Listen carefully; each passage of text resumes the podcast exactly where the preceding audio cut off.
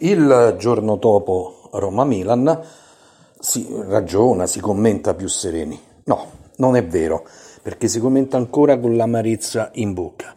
Punto primo perché una Roma rimaneggiata ha tenuto testa a questo sedicente eh, Milan stratosferico che di stratosferico non ha assolutamente nulla. Quando il Milan non viene aiutato durante il corso della partita non sa come districare. È vero che ha avuto delle occasioni per andare in vantaggio, così come 5-6 occasioni nitide ce l'ha avute la Roma, però tutta questa superiorità non c'è stata. La Roma rimaneggiata ha tenuto testa e se avesse avuto eh, più freddezza dentro la porta avversaria, a quest'ora stavamo parlando di almeno 2-3 gol della squadra giallorossa. Avete capito bene, stavamo parlando di 2-3 gol nonostante la formazione giallorossa rimaneggiata non è andata bene, o meglio, un punto si poteva anche fare, ma non in questa maniera. Segniamo e poi dopo tre minuti loro pareggiano. Oltretutto sul recupero eccessivo voluto da Orsata a tutti i costi, perché al 96 e 38 non si doveva assolutamente arrivare. Si doveva fermare anche con la palla in gioco al 96esimo minuto, erano stati effettuati tutti i recuperi e non c'erano stati più intoppi né ritardi. Quindi caro Orsato, che forse avrai arbitrato anche abbastanza bene durante la partita, hai toppato pure stavolta contro la Roma. Io non lo so se c'è coincidenza, casualità, ma Orsato contro la Roma porta sempre danno, non si sa perché.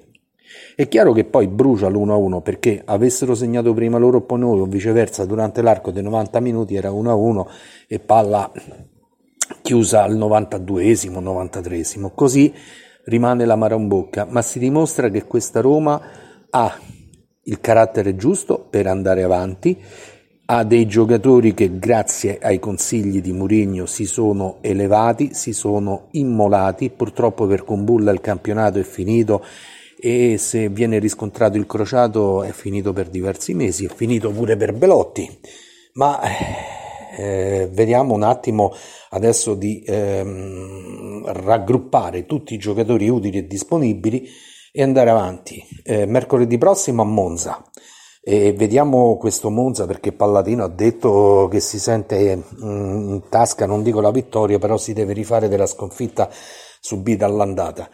Poi ci sarà l'Inter ehm, che dovrà affrontare la Roma come terzo incomodo, un Inter che stava perdendo oggi 1-0 con la Lazio a San Siro e mi arriva notizia adesso che sta vincendo 3-1, quindi un Inter da non sottovalutare assolutamente. E poi parleremo di Roma-Bayer Leverkusen un osso molto duro oh, da mm, scorticare, però si sa che in semifinale di Coppa non puoi trovare una squadra di medio valore, è molto molto difficile se non improbabile. Grazie Roma che ci hai fatto sognare ancora, unica, de, unico neo, unica tabbennaggine. Difesa schierate male per il gol del pareggio del Milan, ma quello spiovente che da sinistra va verso destra un buon portiere esce e tenta di far su il pallone perché rivedendo a mente fredda eh, il tiro del milanista passa sul palo coperto dal portiere Rui Patrizio, gli passa sotto le gambe. Guardatelo bene, quindi per me è anche un Rui Patrizio che momentaneamente non è nemmeno all'altezza della situazione. Eh, un altro portiere, ripeto, sarebbe uscito, poi sarebbe potuto pure andare male, eh, per carità.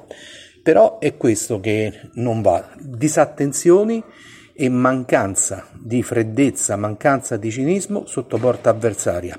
Comunque andiamo avanti, sempre Forza Roma, un saluto da Roberto De Angelis.